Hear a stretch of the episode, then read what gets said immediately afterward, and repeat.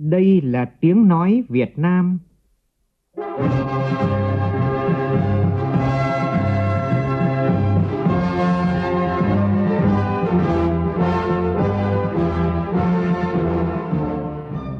là tiếng nói Việt Nam, phát thanh từ Hà Nội, thủ đô nước Cộng hòa xã hội chủ nghĩa Việt Nam.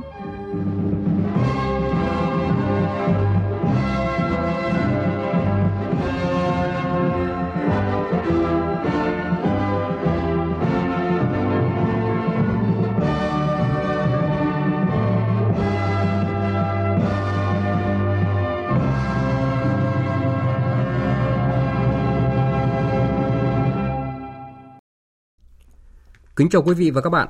Mời quý vị và các bạn nghe chương trình Thời sự trưa của Đài Tiếng nói Việt Nam. Chương trình hôm nay có những nội dung chính sau đây.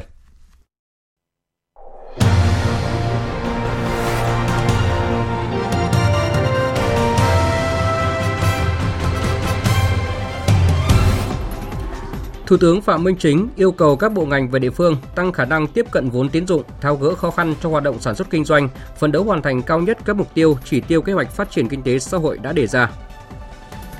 Kỳ họp thứ 6 Quốc hội khóa 15 khai mạc ngày mai tại thủ đô Hà Nội dự kiến sẽ xem xét thông qua 9 dự án luật, một dự thảo nghị quyết và cho ý kiến về 8 dự án luật khác.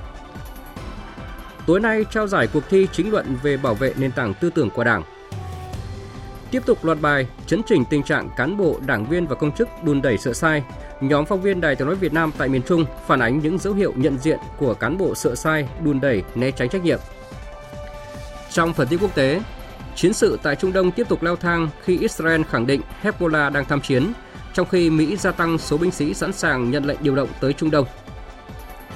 27 đảng chính trị tại Campuchia quyết định ký liên minh với Đảng Nhân dân Campuchia cầm quyền, dấu hiệu tích cực cho tiến trình dân chủ và thống nhất tại nước này.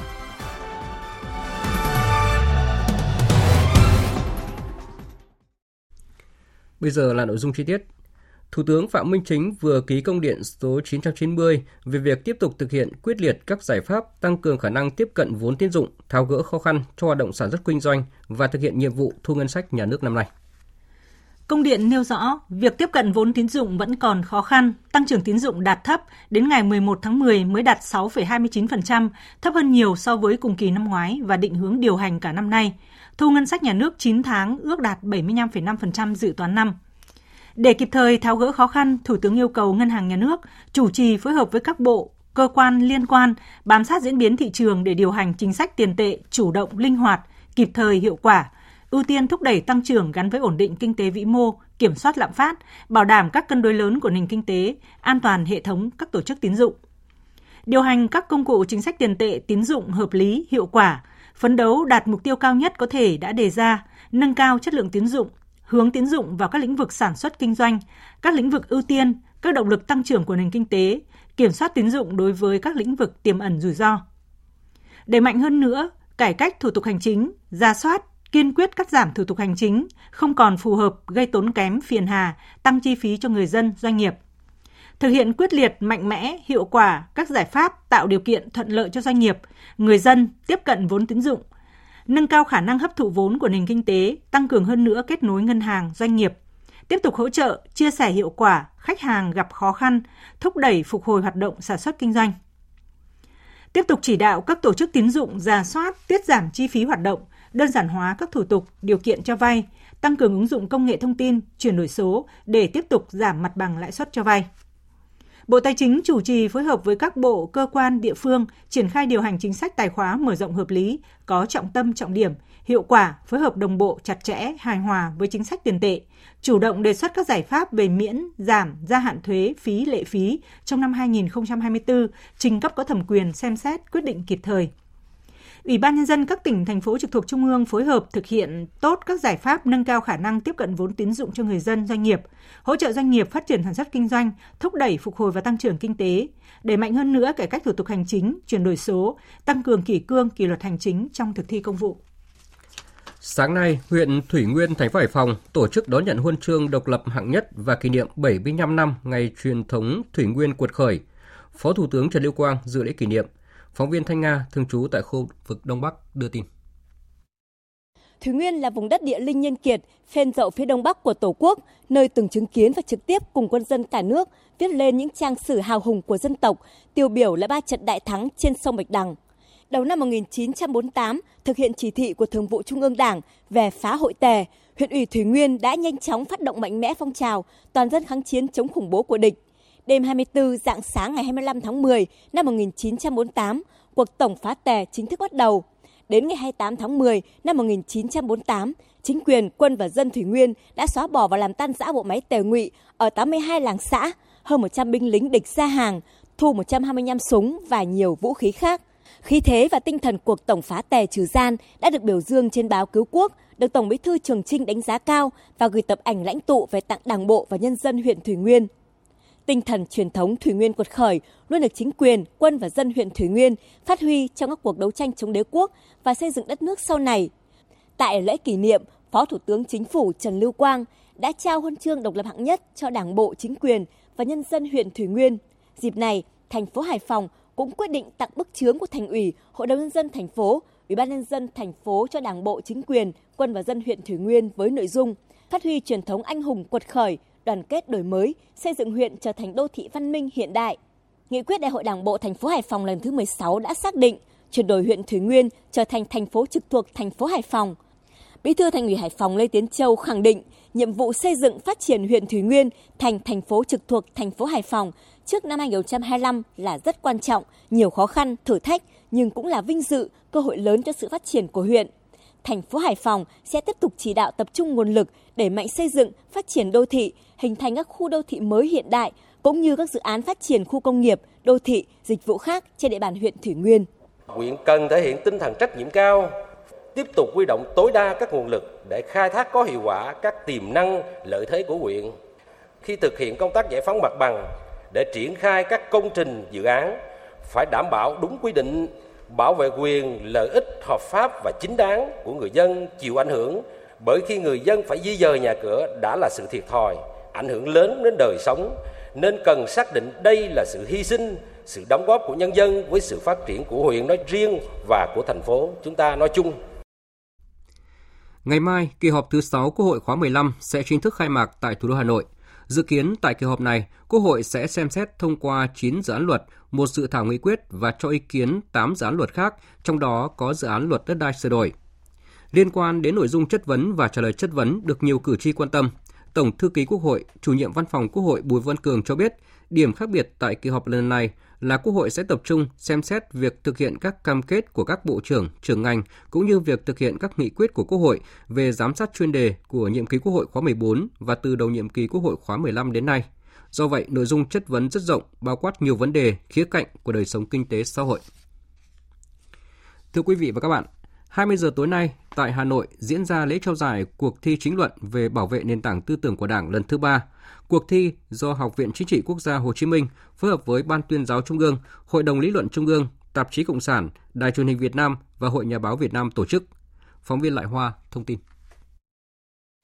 Lính nghỉ hưu sống dựa đời thường vẫn giữ tròn niềm tin sắt đá dù thế sự thăng trầm nghiêng ngả vẫn vững tâm không trao đảo mơ hồ sống tròn nghĩa với non sông đất nước tư tưởng bác hồ soi sáng cuộc đời tôi 95 năm tuổi đời, 75 năm tuổi đảng, ông Nguyễn Đình Hậu, cựu chiến binh, đảng viên chi bộ 2 thuộc Đảng bộ, phường Khương Mai, quận Thanh Xuân, thành phố Hà Nội, vẫn một lòng sắc son theo Đảng Quang Vinh và Chủ tịch Hồ Chí Minh vĩ đại.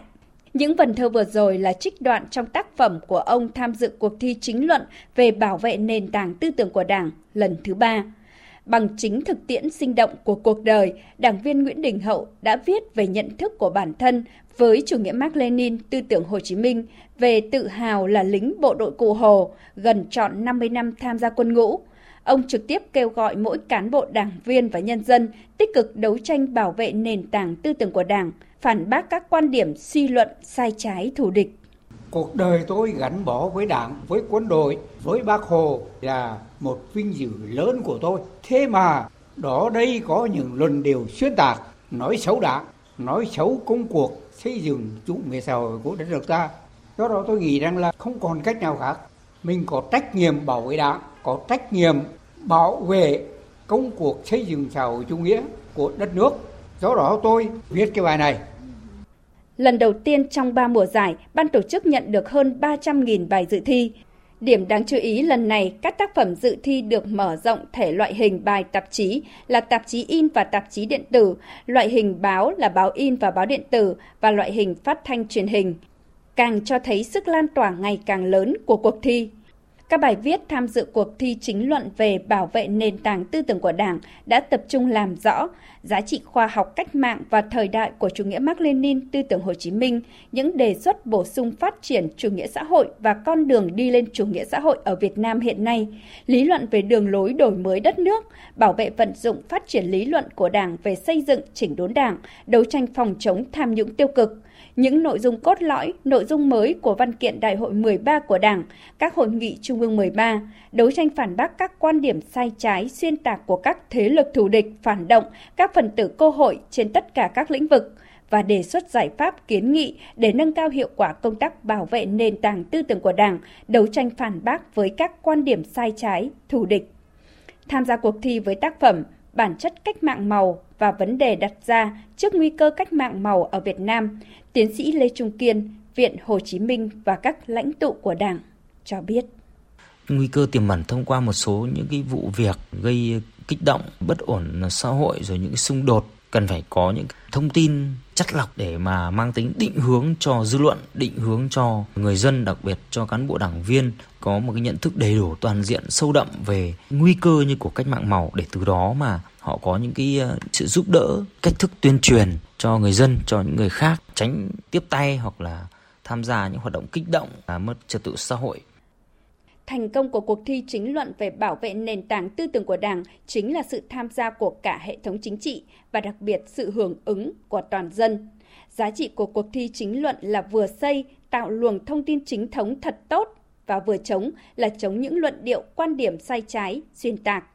Với hơn 300.000 bài dự thi, càng thể hiện sức lan tỏa rộng rãi và khẳng định Nghị quyết 35 của Bộ Chính trị về bảo vệ nền tảng tư tưởng của Đảng, đấu tranh phản bác các quan điểm sai trái thù địch đã thực sự đi vào cuộc sống, thực hiện nhiệm vụ xây dựng Đảng về tư tưởng chính trị, bảo vệ nền tảng tư tưởng của Đảng. Tiếp tục chương trình trưa nay là các nội dung đáng chú ý khác. Với phương châm lấy sự hài lòng của người dân, doanh nghiệp làm thước đo hiệu quả trong cải cách hành chính, Thời gian qua, tỉnh Yên Bái đã ra nhiều chủ trương, giải pháp thực hiện, trong đó coi cải cách là một trong ba khâu đột phá chiến lược trong việc hướng đến một nền hành chính trong sạch, phục vụ nhân dân, doanh nghiệp và cộng đồng xã hội, là tiền đề để phát triển nhanh, bền vững theo hướng xanh, hài hòa, bản sắc, hạnh phúc mà nghị quyết Đại hội Đảng bộ tỉnh lần thứ 19 đã đề ra. Ghi nhận của phóng viên Thừa Xuân, thường trú tại khu vực Tây Bắc.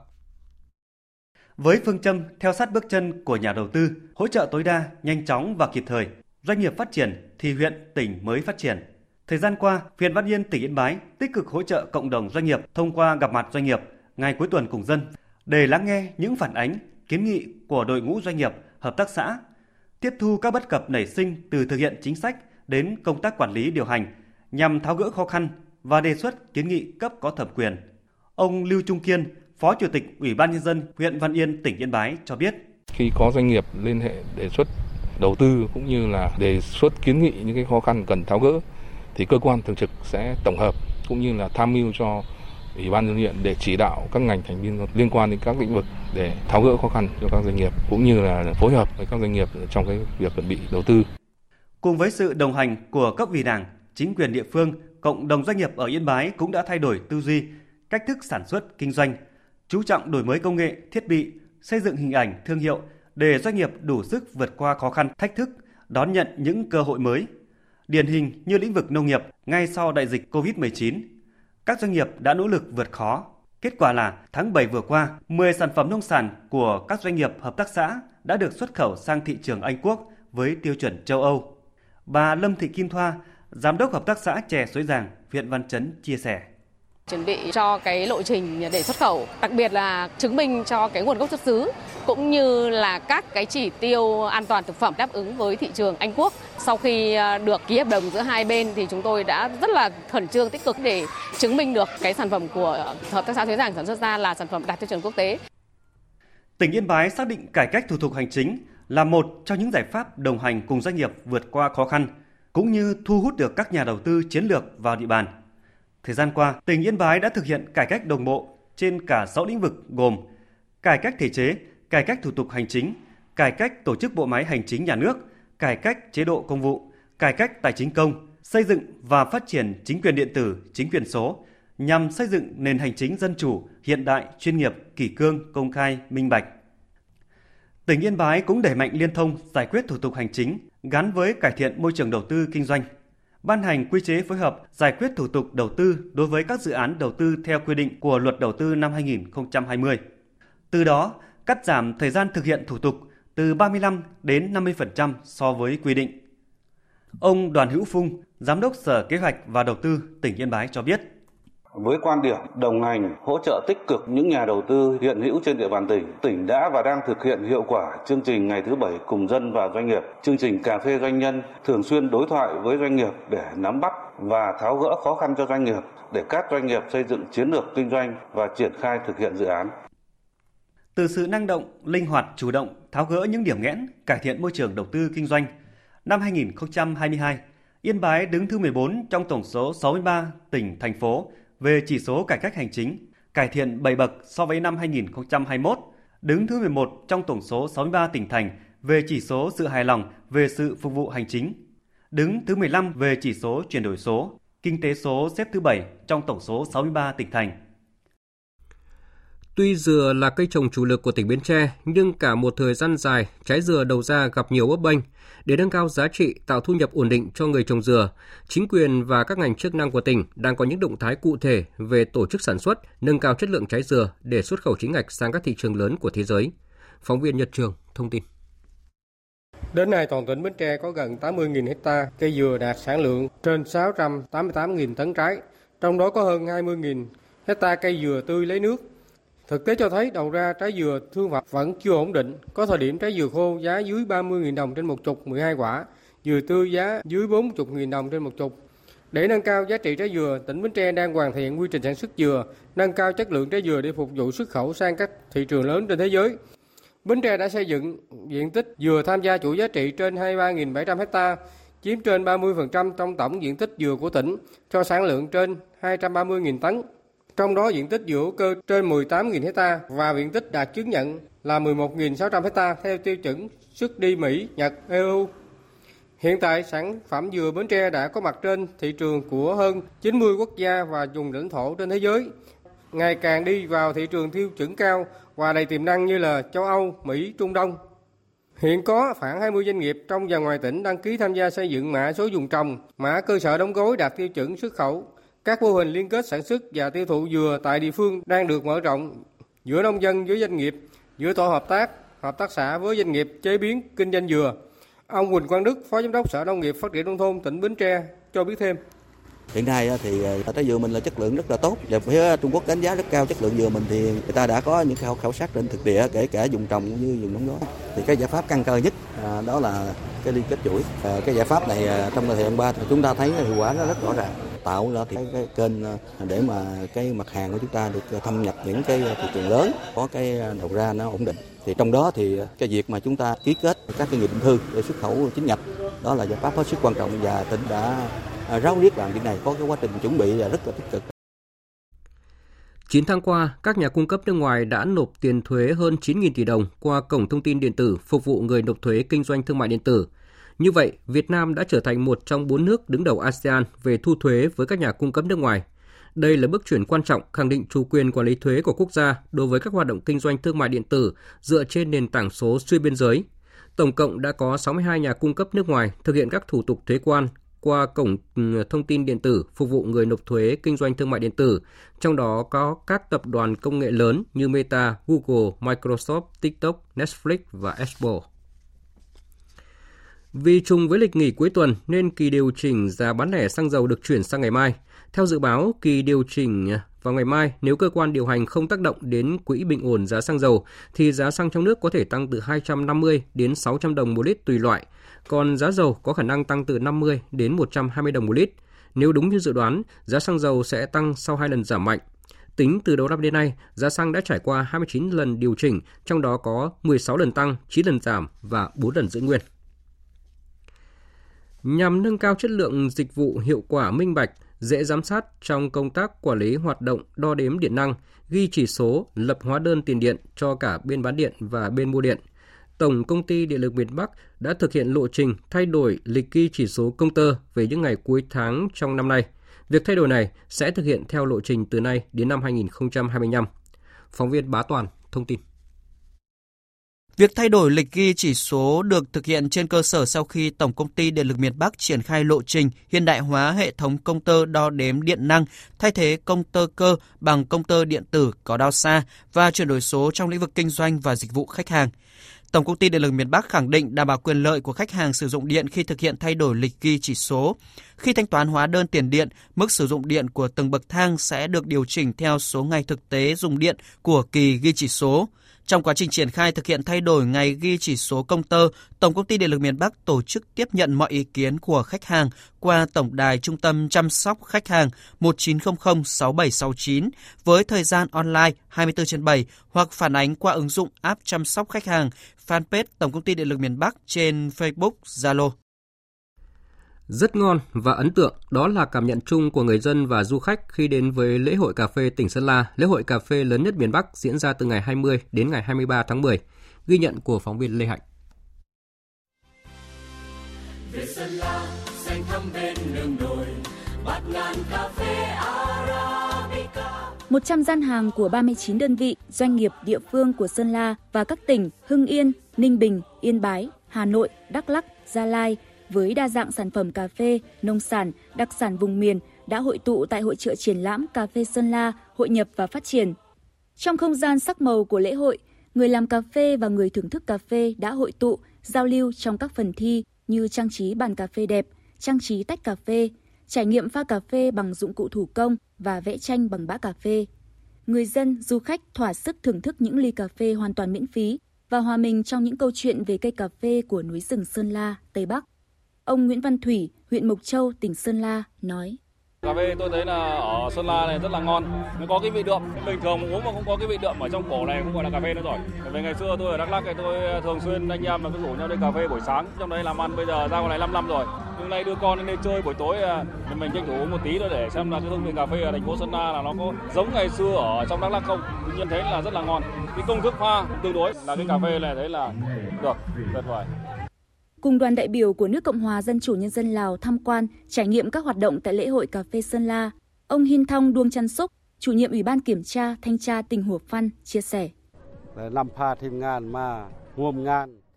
Chúng tôi cảm thấy rất vui và rất ấn tượng với các sản phẩm cà phê cũng như các sản phẩm nông sản của tỉnh Sơn La, đặc biệt là cảm nhận sự thân thiện, mến khách của người dân nơi đây.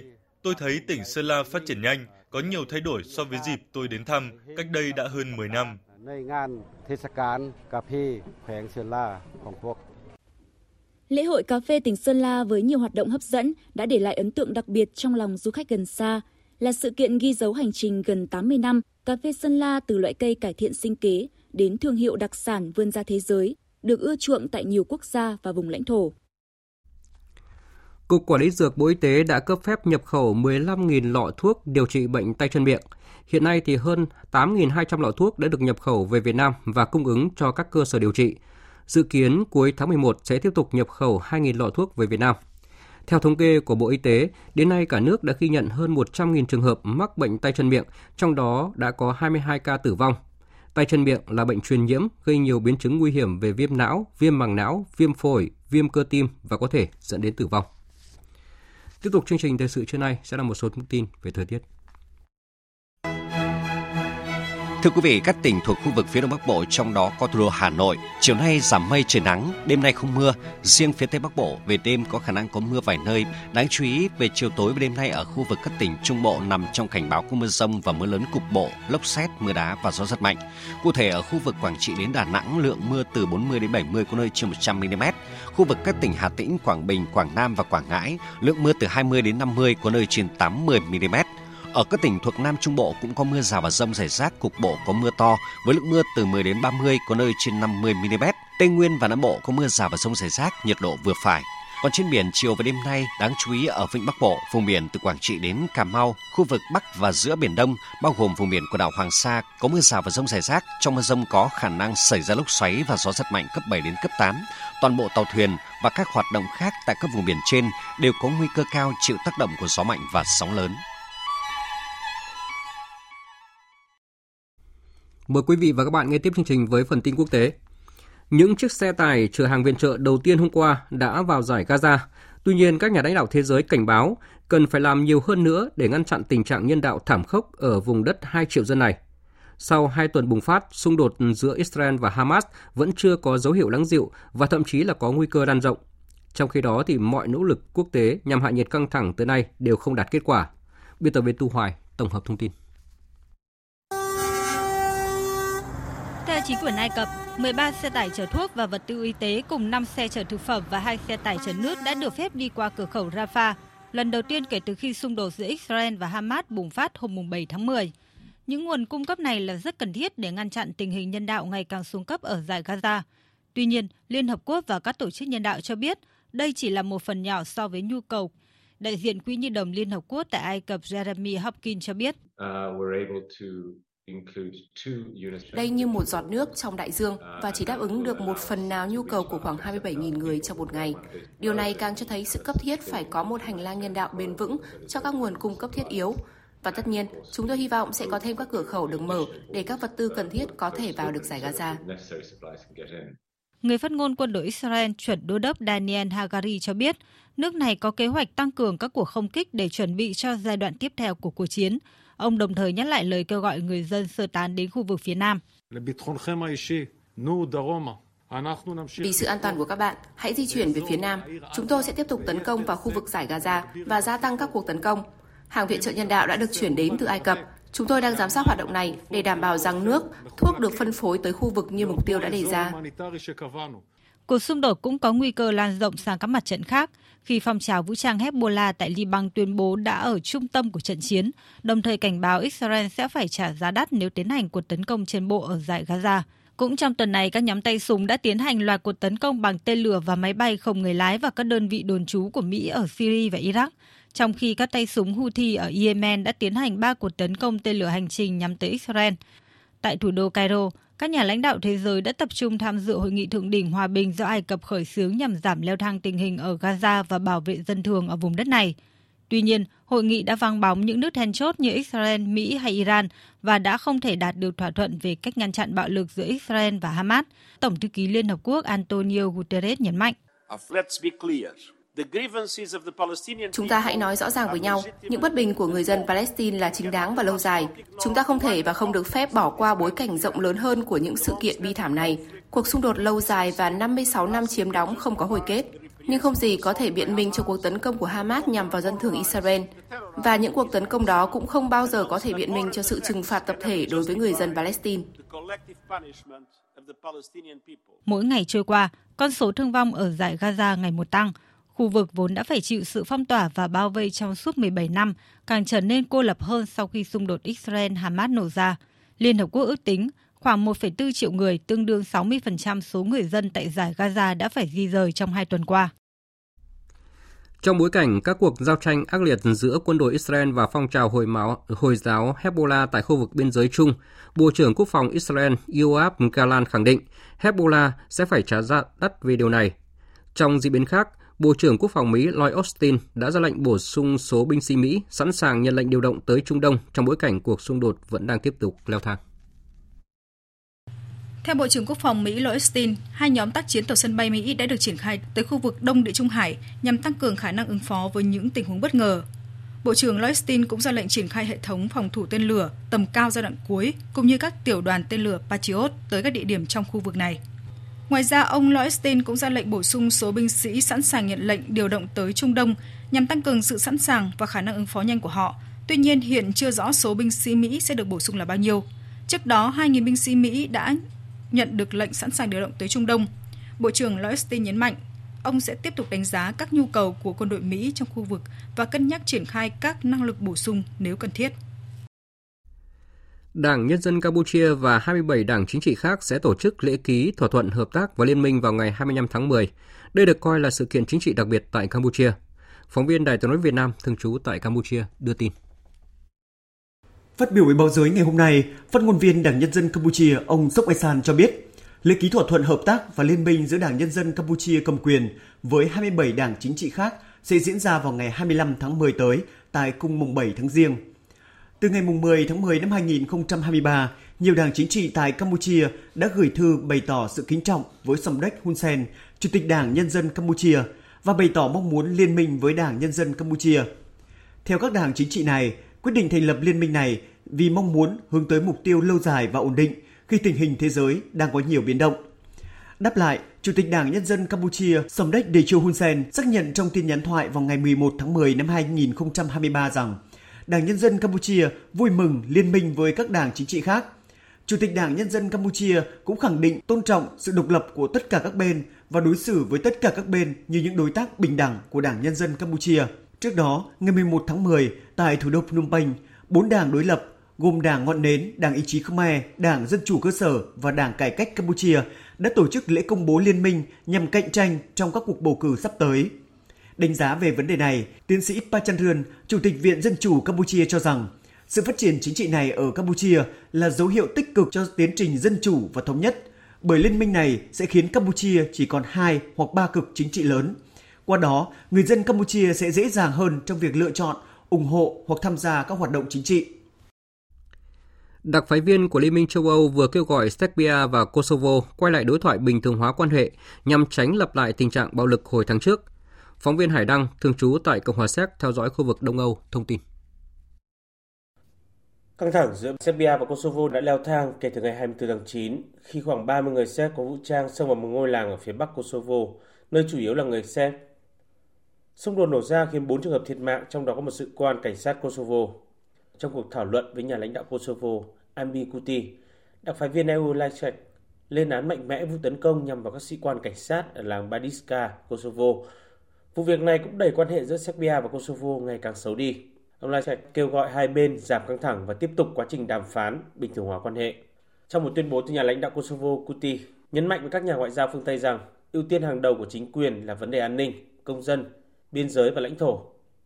Sau cuộc thảo luận với nhà lãnh đạo Kosovo, nhóm các đặc phái viên sẽ đến Belgrade để hội đàm với Tổng thống Alexander Vucic. Cả Serbia và Kosovo đều hy vọng gia nhập EU, nhưng Bruxelles thì vẫn chưa sẵn sàng cho điều đó, đồng thời mong muốn hai bên phải giải quyết các vấn đề hiện tại và bình thường hóa quan hệ. Pisina và Belgrade đang được kêu gọi thực hiện kế hoạch 10 điểm do EU đưa ra vào tháng 2 để chấm dứt nhiều tháng khủng hoảng chính trị. Bruxelles và Washington cũng đã nhiều lần kêu gọi kiềm chế các hành động và các phát ngôn làm căng thẳng gia tăng, đồng thời ngay lập tức phối hợp với các đối tác quốc tế nhằm xuống tăng tình hình, cũng như tiến tới nối lại đối thoại bình thường hóa quan hệ do EU làm trung gian. Hôm nay là ngày cuối trong đợt tập trận chung chống tàu ngầm giữa Hải quân Hàn Quốc và Mỹ ở ngoài khơi đảo Guam của Mỹ ở Thái Bình Dương. Cuộc tập trận diễn ra trong bối cảnh Triều Tiên hồi đầu tháng này vừa thông báo triển khai tàu ngầm tấn công hạt nhân chiến thuật mới có khả năng thực hiện nhiệm vụ tấn công hạt nhân dưới mặt nước. Cũng hôm nay, lực lượng không quân Hàn Quốc, Mỹ và Nhật Bản sẽ tổ chức cuộc tập trận trên không ba bên tại bán đảo Triều Tiên. Nội dung cuộc tập trận dự kiến bao gồm một chuyến bay theo đội hình chung với sự tham gia của máy bay ném bom chiến lược B-52 có khả năng mang vũ khí hạt nhân và máy bay tiêm kích của Mỹ. Tuần lễ nghe nhìn Trung Quốc ASEAN lần thứ 5 do Tổng cục Phát thanh Truyền hình Quốc gia Trung Quốc, Bộ Thông tin và Kỹ thuật số Malaysia và chính quyền khu tự trị Quảng Tây cùng tổ chức đã chính thức khai mạc tại Putrajaya, thủ ờ, đô hành chính của Malaysia. Đây là lần đầu tiên tuần lễ nghe nhìn Trung Quốc ASEAN tổ chức lễ khai mạc trực tiếp tại một quốc gia ASEAN. Phóng viên Tuấn Đạt thường trú tại Trung Quốc đưa tin. Tuần lễ nghe nhìn Trung Quốc ASEAN thể hiện sức mạnh của sự hợp tác và hiểu biết, đồng thời là diễn đàn để thúc đẩy hiểu biết đa văn hóa và làm sâu sắc thêm tình hữu nghị thông qua các phương tiện truyền thông truyền thống, mạng xã hội và các công nghệ mới nổi. Quan hệ giữa ASEAN và Trung Quốc ngày càng gắn bó chặt chẽ. Malaysia đánh giá cao thành tiệu của Trung Quốc trong công nghệ 5G, kinh tế số, trí tuệ nhân tạo, an ninh mạng, đồng thời mong muốn hai bên sẽ thảo luận, trao đổi và đi sâu hợp tác. Phó Cục trưởng Tổng cục Phát thanh và Truyền hình Quốc gia Trung Quốc Dương Tiểu Vĩ cho biết, Trung Quốc sẵn sàng chia sẻ cơ hội phát triển nghe nhìn với các nước ASEAN, tăng cường hợp tác nội dung, đổi mới công nghệ, đồng thời cùng quảng bá những câu chuyện về tình hữu nghị giữa ASEAN và Trung Quốc. Với chủ đề chia sẻ những thành tựu mới, cùng sáng tạo sản phẩm nghe nhìn mới và cùng xây dựng ngôi nhà mới, tuần lễ nghe nhìn năm nay sẽ tổ chức các hoạt động như diễn đàn nghe nhìn, triển lãm dịch thuật, trại sáng tạo thanh niên, các buổi hòa nhạc điện ảnh, truyền hình dành cho giới trẻ và triển lãm cuộc thi video ngắn các tác phẩm xuất sắc.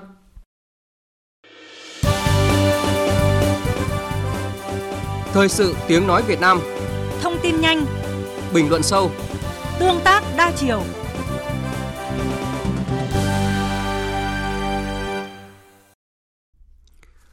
Thưa quý vị và các bạn, thời gian qua, Bộ Chính trị, Ban Bí thư, Ban chấp hành Trung ương Đảng, Chính phủ đã có nhiều chủ trương, nghị quyết bảo vệ cán bộ dám nghĩ, dám làm. Tuy nhiên, thực tế vẫn còn một bộ phận cán bộ thực thi công vụ sợ sai, né tránh trách nhiệm. Trong chương trình thời sự 12 giờ trước qua, chúng tôi đã phát bài 1 của loạt bài Chấn chỉnh tình trạng đùn đẩy, sợ sai, ai không làm hãy đứng sang một bên của phóng viên Thanh Hà thường trú tại miền Trung.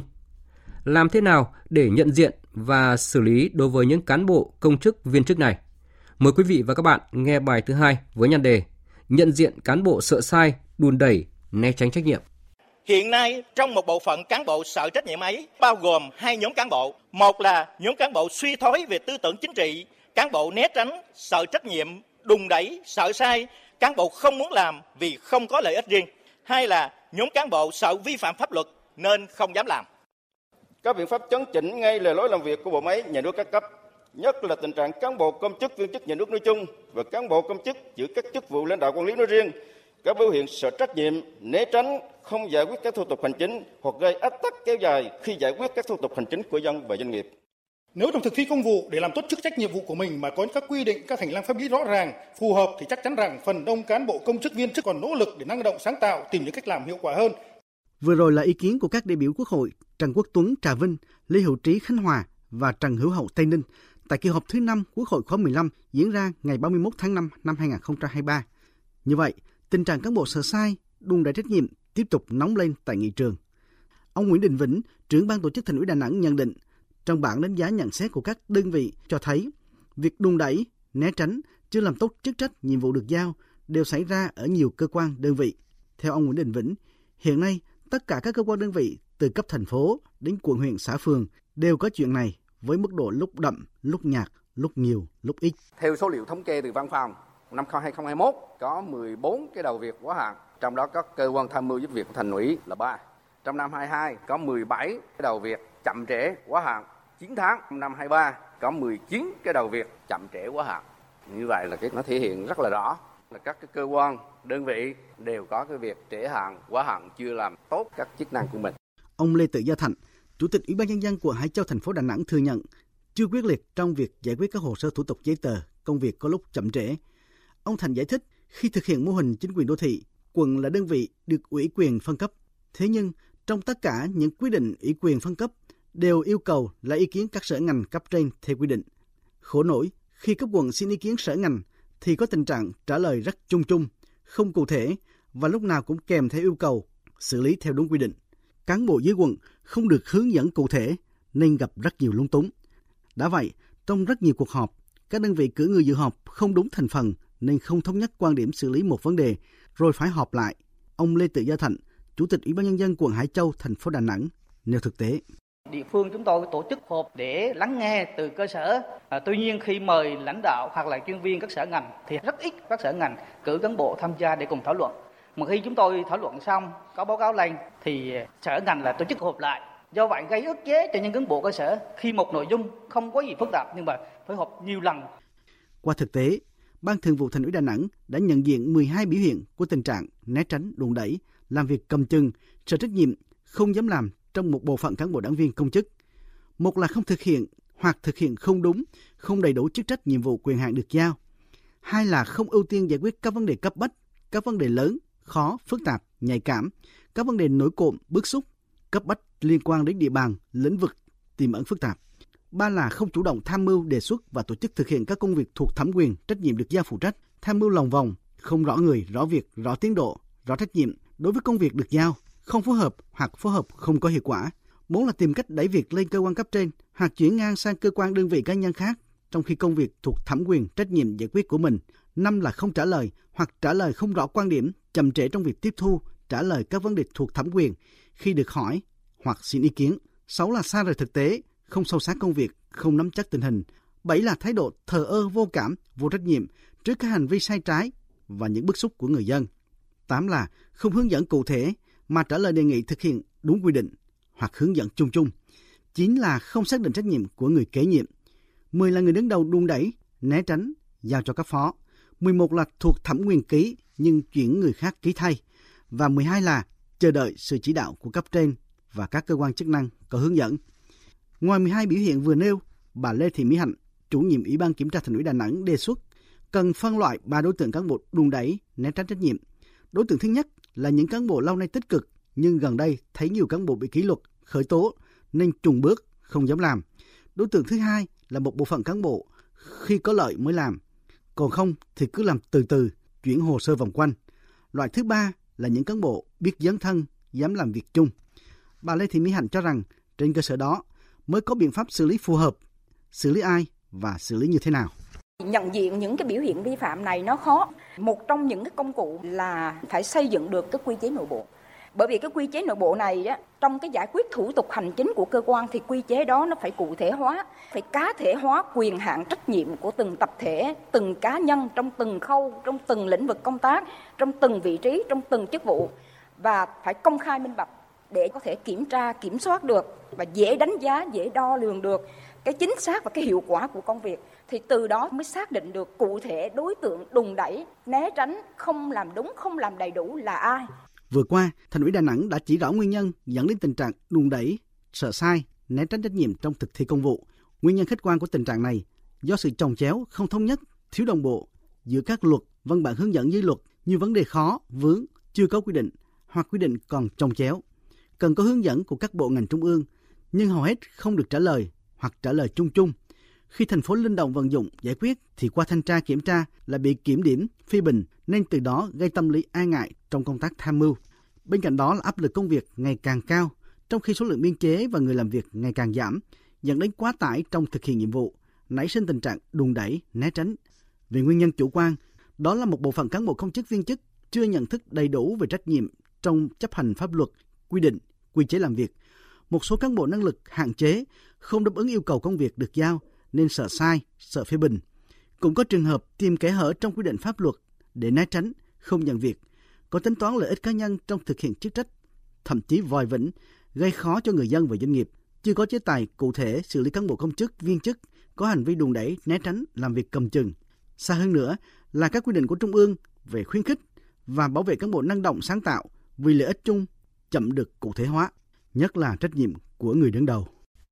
Thưa quý vị và các bạn, cho đến nay, tại thành phố Đà Nẵng còn hơn 1.300 dự án gặp nhiều vướng mắc khi thực hiện kết luận số 2852 của Thanh tra Chính phủ về quá trình thực hiện luật đất đai từ năm 2003 đến năm 2010. Thực tiễn của Đà Nẵng cần có một cơ chế thao gỡ mang tính khả thi. Một thành phố Đà Nẵng năng động, dám nghĩ, dám làm, từng được nhiều nơi tìm đến học tập, nay đang khựng lại. Dám nghĩ, dám làm, ai không làm, hãy đứng sang một bên là nhan đề của bài cuối trong loạt bài – chấn chỉnh tình trạng đùn đẩy, sợ sai, ai không làm đứng sang một bên của phóng viên Thanh Hà thường trú tại miền Trung. Mời quý vị và các bạn đón nghe trong chương trình thời sự 21 giờ 30 phút đêm nay. Còn bây giờ, như thường lệ, phần tiếp theo của chương trình thời sự trưa chủ nhật hàng tuần, biên tập viên Đài Tiếng nói Việt Nam sẽ điểm lại những sự kiện vấn đề quốc tế nổi bật trong tuần qua những phát ngôn đáng chú ý, những con số ấn tượng. Những phát ngôn ấn tượng những con số đáng chú ý. Tại thủ đô Riyadh, Ả Rập Xê Út, lần đầu tiên sau 33 năm thiết lập quan hệ, diễn ra hội nghị cấp cao ASEAN Hội đồng Hợp tác Vùng Vịnh GCC dưới sự chủ trì của Ngoại trưởng Ả Rập Xê Út Hoàng tử Faisal bin Farhan và Ngoại trưởng Indonesia Retno Marsudi. Hội nghị cấp cao ASEAN Hội đồng Hợp tác Vùng Vịnh giúp tăng cường hợp tác giữa hai khu vực, đặt nền móng cho công việc đa phương giữa hai khối, tăng cường hợp tác trong nhiều lĩnh vực, bao gồm thương mại và đầu tư, an ninh, văn hóa giáo dục, thực phẩm và truyền thông. Tại cuộc họp báo về kết quả hội nghị, Bộ trưởng Ngoại giao Indonesia Retno Marsudi nhấn mạnh việc hai bên cần hỗ trợ nhau để phát huy vai trò trung tâm, đóng góp thiết thực cho hòa bình, ổn định và phát triển của hai khu vực và trên thế giới. Trong đó có việc giải quyết cuộc xung đột Israel và lực lượng Hamas. ASEAN is also committed to support ASEAN cam kết hỗ trợ duy trì hòa bình và ổn định ở Trung Đông. Chúng tôi kêu gọi chấm dứt bạo lực, tập trung vào các vấn đề nhân đạo và không quên giải quyết những nguyên nhân sâu xa, đó là việc Israel chiếm đóng trái phép vùng đất của người Palestine. ASEAN khẳng định quan điểm ủng hộ giải pháp hòa bình cho cuộc xung đột Israel-Palestine và lập trường này được phản ánh rõ ràng trong tuyên bố của GCC ASEAN về diễn biến tình hình ở Gaza. Chúng tôi muốn tiến trình hòa bình dựa trên giải pháp hai nhà nước. Liên minh châu Âu được thành lập vốn dĩ đã là một dự án hòa bình. Vì vậy, chúng tôi sẽ nỗ lực không mệt mỏi và hợp tác chặt chẽ với phía Mỹ nhằm chấm dứt vòng xoáy của bạo lực. Chủ tịch Hội đồng châu Âu Charles Michel đã khẳng định như vậy trong cuộc họp báo bế mạc hội nghị thượng đỉnh Mỹ Liên minh châu Âu EU diễn ra trong hai ngày qua ở Nhà Trắng Mỹ. Đây là hội nghị thượng đỉnh Mỹ-EU lần thứ hai dưới thời chính quyền Tổng thống Mỹ Joe Biden. Trong khi đó, vấn đề thương mại vẫn là rào cản lớn đối với quan hệ Mỹ-EU, nhất là việc Mỹ đánh thuế cao với hai mặt hàng thép và nhôm của Liên minh châu Âu. Sau hai tuần diễn ra giao tranh giữa Israel và phong trào Hồi giáo Hamas, sáng qua 21 tháng 10, các chuyến xe tải chở lương thực, vật tư y tế, thuốc men và hàng cứu trợ đã bắt đầu từ Ai Cập đi qua cửa khẩu Rafah để đưa viện trợ nhân đạo vào giải Gaza cho những người dân Palestine. Đây là điểm duy nhất đi vào Gaza mà không nằm trong sự kiểm soát của Israel. Sau khi bùng phát xung đột với phong trào Hồi giáo Hamas kiểm soát giải Gaza, Israel đã bao vây hoàn toàn vùng lãnh thổ này, cắt điện nước, năng lượng và phong tỏa cửa khẩu Rafah. 2,4 triệu người dân Palestine đang mắc kẹt tại Gaza. Các nhà lãnh đạo Bỉ, Thụy Điển và các quan chức điều hành Liên minh châu Âu cam kết sẽ thắt chặt an ninh biên giới và tăng cường cho hồi hương người di cư sau vụ một người Tunisia bị từ chối nhập cư vào EU bắn chết hai cổ động viên bóng đá Thụy Điển tại Bruxelles, Bỉ hôm 16 tháng 10 vừa qua. Vụ nổ súng đã phơi bày rõ hơn những khó khăn dai dẳng của EU trong việc quản lý người tị nạn và di cư, trong đó có những lỗ hổng an ninh và thất bại trong việc hồi hương những người bị cho là không có quyền ở lại liên minh, gồm 27 quốc gia thành viên này. Tổng thống Pháp đã lên tiếng cảnh báo chủ nghĩa khủng bố Hồi giáo quay trở lại, đang đặt ra mối đe dọa đối với tất cả các nước châu Âu. Sáng 21 tháng 10, Tổ chức Nghiên cứu Không gian Ấn Độ đã phóng thử nghiệm thành công tàu du hành có khả năng đưa người vào không gian. Đây là cuộc phóng thử nghiệm đầu tiên của chương trình đưa người vào không gian của Ấn Độ với tên gọi là dự án Gaganyaan. Chủ tịch Tổ chức Nghiên cứu Vũ trụ Ấn Độ, ông Somanath thông báo cơ quan này đã thành công cuộc thử nghiệm. Chúng tôi rất vui mừng được thông báo về sự thành công của sứ mệnh. Tên lửa tiến hành thử nghiệm hệ thống thoát hiểm khẩn cấp cho phi hành đoàn. Mô đun đã tách ra khỏi tên lửa đầy và hạ cánh xuống biển an toàn khoảng 10 phút sau vụ phóng. Lần phóng thử nghiệm này cho thấy bước tiến lớn của Ấn Độ trong việc nỗ lực đưa người vào thám hiểm vũ trụ. Nếu thành công, dự án Gaganyaan sẽ đưa Ấn Độ trở thành quốc gia thứ tư trên thế giới thực hiện sứ mệnh bay có người lái vào vũ trụ sau Mỹ, Nga và Trung Quốc. Nhà hát Opera Sydney là một trong những tòa nhà mang tính biểu tượng và dễ nhận biết nhất trên thế giới. Nơi đây đã tổ chức một số lượng buổi biểu diễn và nghệ sĩ biểu diễn đáng kinh ngạc trong 50 năm qua. Như bạn thấy đấy, công trình này vẫn đang đứng vững cho đến ngày nay. Chúng tôi tự hào khi công trình mang tính biểu tượng này mang đặc trưng của Australia. Đây là chia sẻ của ông Stephen Johnson, một cư dân ở Sydney nhân dịp nhà hát Opera Sydney, một trong những công trình kiến trúc nổi tiếng nhất của Australia tròn 50 tuổi vào ngày 20 tháng 10 vừa qua. Nhà hát Opera Sydney có hình con sò được UNESCO đưa vào danh sách di sản thế giới năm 2007 với mô tả rằng đây là một tác phẩm điêu khắc giữa đô thị với cảnh quan hồ nước bao quanh.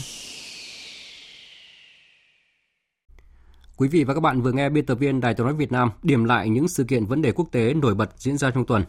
Tiếp tục chương trình thời sự trưa nay là trang tin thể thao.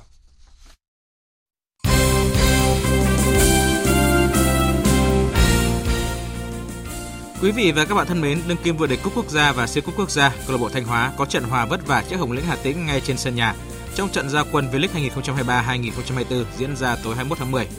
Trong trận đấu này, đội khách hai lần vươn lên dẫn trước nhờ cú đúp của Quang Nam ở phút thứ 10 và 29. Các bàn gỡ của đội chủ nhà được ghi do công của Amit ở phút 20 và Rimario ở phút 37. Sau trận đấu, huấn luyện viên Popov của câu lạc bộ Thanh Hóa chia sẻ: các vị trí phòng ngự của chúng tôi có nhiều tình huống thiếu tập trung. Cũng có một số trường hợp tôi nghĩ các trọng tài đã xử lý chưa thực sự chuẩn xác, đặc biệt trong bàn thua đầu tiên. Hàng tấn công cũng vậy. Các cầu thủ đã tạo ra rất nhiều cơ hội, nhưng bỏ lỡ cũng tương đối nhiều. Tuy nhiên, một điểm trong trận đấu này là chấp nhận được. Trong khi đó, huấn luyện viên Nguyễn Thành Công của Hồng Lĩnh Hà Tĩnh tỏ ra hài lòng với màn trình diễn của các học trò. Tiếc thì chắc chắn là sẽ có tiếc rồi.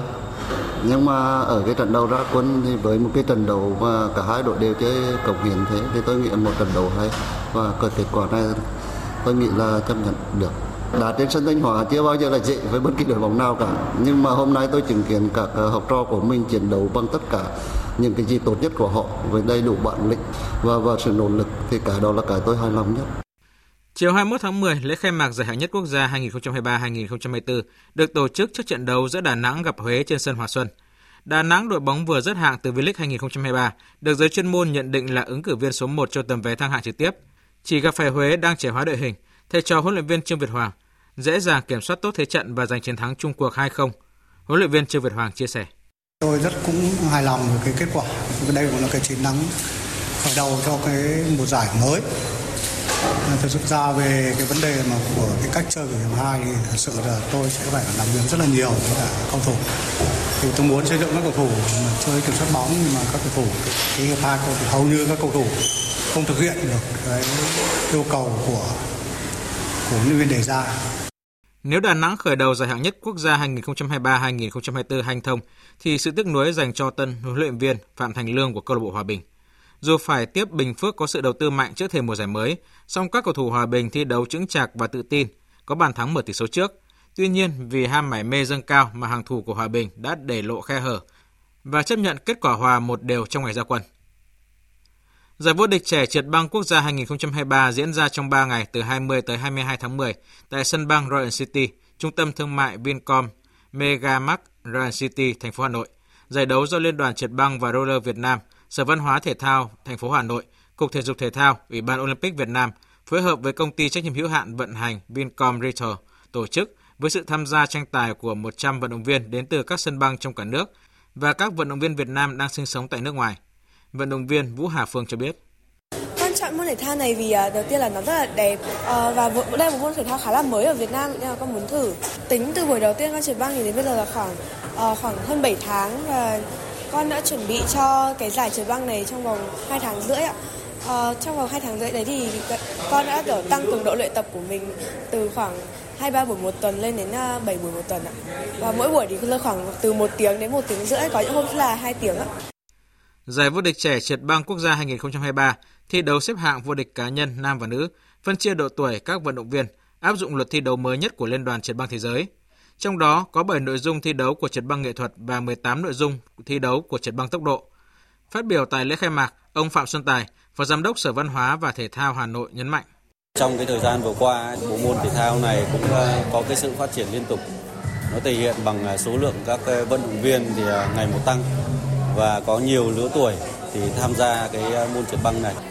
Qua các giải phong trào thì cũng để động viên để khuyến khích để tham gia cái môn này Đấy, thì chúng tôi cũng đã lựa chọn được những cái vận động viên ờ, có tố chất để đưa đi ờ, tập huấn ở nước ngoài thì một số vận động viên ờ, xuất sắc đấy cũng đã tham gia các giải thi đấu quốc tế và cũng đã giành được những cái giải cao.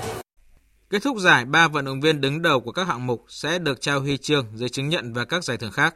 Tất cả các vận động viên tham gia giải đấu sẽ được cấp chứng nhận tham dự giải của Liên đoàn trượt băng và roller Việt Nam. Man City đã phá vỡ hai kỷ lục Premier League, trong đó có một kỷ lục do Manchester United thiết lập sau chiến thắng 2-1 trước Brighton tối 21 tháng 10. Đoàn quân của huấn luyện viên Pep Guardiola tạo được chuỗi trận thắng thứ 21 tại Etihad trên mọi đấu trường, lập kỷ lục cấp câu lạc bộ. Ngoài ra, Man City của Pep trở thành đội bóng Ngoại hạng Anh đầu tiên trong lịch sử toàn thắng 14 trận trên sân nhà đầu tiên trong một năm dương lịch, vượt qua kỷ lục trước đó do Manchester United nắm giữ. Sau 9 vòng đấu, Man City đã trở lại ngôi đầu bảng với 21 điểm, Huấn luyện viên Pep Guardiola chia sẻ. Trước Blinton, không câu lạc bộ nào có thể kiểm soát thế trận trong 90-95 phút. Tôi rất ngạc nhiên khi Man City làm được điều đó trong 55-60 phút. Chúng tôi cần vươn mình trở lại nhanh chóng, bởi ở một giải đấu như Premier League, chỉ cần trước mắt một lúc, bạn sẽ bị các đối thủ bỏ lại phía sau. Khi đó rất khó để bắt kịp họ. Qua mỗi mùa giải, cuộc đua vô địch càng trở nên khó khăn hơn. Toàn đội bây giờ phải chấp nhận một thực tế là các đối thủ ngày càng mạnh hơn và chúng tôi cần phải cải thiện. Kết quả một số trận đấu đáng chú ý khác. Trong trận đấu sớm, Liverpool có chiến thắng 2-0 trước Everton. Benford đánh bại Burnley với tỷ số 3-0. Ở trận đấu cùng giờ, Newcastle cũng dễ dàng hạ gục Crystal Palace với tỷ số 4-0. Trong trận derby thành London, Chelsea có trận hòa hai đều trước Arsenal. Ở trận đấu muộn, Sheffield United thua 1-2 trước Man United. Dự báo thời tiết Phía Tây Bắc Bộ chiều nắng, đêm có mưa vài nơi, đêm và sáng trời lạnh, nhiệt độ từ 19 đến 30 độ. Phía Đông Bắc Bộ có mưa vài nơi, chiều giảm mây trời nắng, đêm và sáng sớm trở lại nhiệt độ từ 20 đến 29 độ. Khu vực Thanh Hóa đến Thừa Thiên Huế phía Bắc chiều tối và đêm có mưa rào và rải rác có rông. Phía Nam chiều tối và đêm có mưa vừa, cục bộ có mưa to đến rất to. Thanh Hóa đêm và sáng sớm trời lạnh nhiệt độ từ 21 đến 28 độ. Khu vực Đà Nẵng đến Bình Thuận ngày có mưa rào và rông vài nơi, chiều tối và đêm có mưa rào và rông rải rác, cục bộ có mưa to đến rất to, nhiệt độ từ 23 đến 32 độ. Tây Nguyên có mưa rào và rông rải rác, nhiệt độ từ 20 đến 31 độ. Nam Bộ có mưa rào và rông rải rác, nhiệt độ từ 23 đến 33 độ. Khu vực Hà Nội nhiều mây không mưa, chiều giảm mây trời nắng, đêm và sáng sớm trời lạnh, nhiệt độ từ 21 đến 29 độ. Dự báo thời tiết biển, Vịnh Bắc Bộ, vùng biển từ Quảng Trị đến Quảng Ngãi có mưa rào và rông rải rác, tầm nhìn xa trên 10 km, giảm xuống từ 4 đến 10 km trong mưa, gió đông bắc cấp 5 có lúc cấp 6, giật cấp 7 cấp 8 biển động. Vùng biển từ Bình Định đến Ninh Thuận, vùng biển từ Bình Thuận đến Cà Mau có mưa rào và rông rải rác. Trong mưa rông có khả năng xảy ra lốc xoáy và gió giật mạnh cấp 7 đến cấp 8. Tầm nhìn xa trên 10 km, giảm xuống từ 4 đến 10 km trong mưa, gió đông bắc cấp 4. Vùng biển từ Cà Mau đến Kiên Giang có mưa rào và rông vài nơi, tầm nhìn xa trên 10 km, gió nhẹ. Khu vực Bắc Biển Đông có mưa rào và rông rải rác, tầm nhìn xa trên 10 km, giảm xuống từ 4 đến 10 km trong mưa. Phía Bắc gió Đông Bắc cấp 6, có lúc cấp 7, giật cấp 9, biển động mạnh. Phía Nam gió Đông Bắc cấp 5. Khu vực giữa Biển Đông và khu vực quần đảo Hoàng Sa thuộc thành phố Đà Nẵng có mưa rào và rông rải rác. Trong mưa rông có khả năng xảy ra lốc xoáy và gió giật mạnh cấp 7 đến cấp 8. Tầm nhìn xa trên 10 km, giảm xuống từ 4 đến 10 km trong mưa, gió đông đến đông bắc cấp 4. Khu vực Nam Biển Đông và khu vực quần đảo Trường Sa thuộc tỉnh Khánh Hòa và Vịnh Thái Lan có mưa rào và rông vài nơi tầm nhìn xa trên 10 km, gió nhẹ. Vừa rồi là những thông tin dự báo thời tiết. Bây giờ chúng tôi tóm lược một số tin chính đã phát trong chương trình. Để phấn đấu hoàn thành cao nhất các mục tiêu chỉ tiêu kế hoạch phát triển kinh tế xã hội, ngân sách nhà nước đã đề ra, Thủ tướng Phạm Minh Chính vừa có công điện yêu cầu các bộ ngành và địa phương đẩy mạnh việc tháo gỡ khó khăn vướng mắc, nâng cao khả năng tiếp cận, hấp thụ vốn tín dụng của nền kinh tế, thúc đẩy tăng trưởng gắn với giữ vững ổn định kinh tế vĩ mô. Lễ trao giải cuộc thi chính luận về bảo vệ nền tảng tư tưởng của Đảng lần thứ ba diễn ra tối nay tại Hà Nội. Qua 30 giải, cuộc thi năm nay ghi nhận số lượng tác phẩm tham gia nhiều kỷ lục và chất lượng các tác phẩm đoạt giải cũng được đánh giá là cao hơn. 13 xe tải chở thuốc và vật tư y tế cùng 5 xe chở thực phẩm và 2 xe tải chở nước đã được phép đi qua cửa khẩu Rafah lần đầu tiên kể từ khi xung đột giữa Israel và Hamas bùng phát. Tuy nhiên, các nhà lãnh đạo thế giới cảnh báo cần phải làm nhiều hơn nữa để ngăn chặn tình trạng nhân đạo thảm khốc ở vùng đất 2 triệu dân này. 27 chính đảng tại Campuchia đã quyết định ký liên minh với Đảng Nhân dân Campuchia cầm quyền vào ngày 25 tháng 10 tới đây. Sự kiện là dấu hiệu tích cực cho tiến trình dân chủ và thống nhất tại Campuchia. Qua đó, người dân nước này sẽ dễ dàng hơn trong việc lựa chọn ủng hộ hoặc tham gia các hoạt động chính trị. Phần tóm lược những tin chính vừa rồi đã kết thúc chương trình thời sự trưa nay của Đài Tiếng nói Việt Nam. Chương trình do các biên tập viên Nguyễn Cường, Thu Hằng và Hằng Nga thực hiện với sự tham gia của kỹ thuật viên Đoàn Thanh, chịu trách nhiệm nội dung Hoàng Trung Dũng. Cảm ơn quý vị và các bạn đã dành thời gian lắng nghe.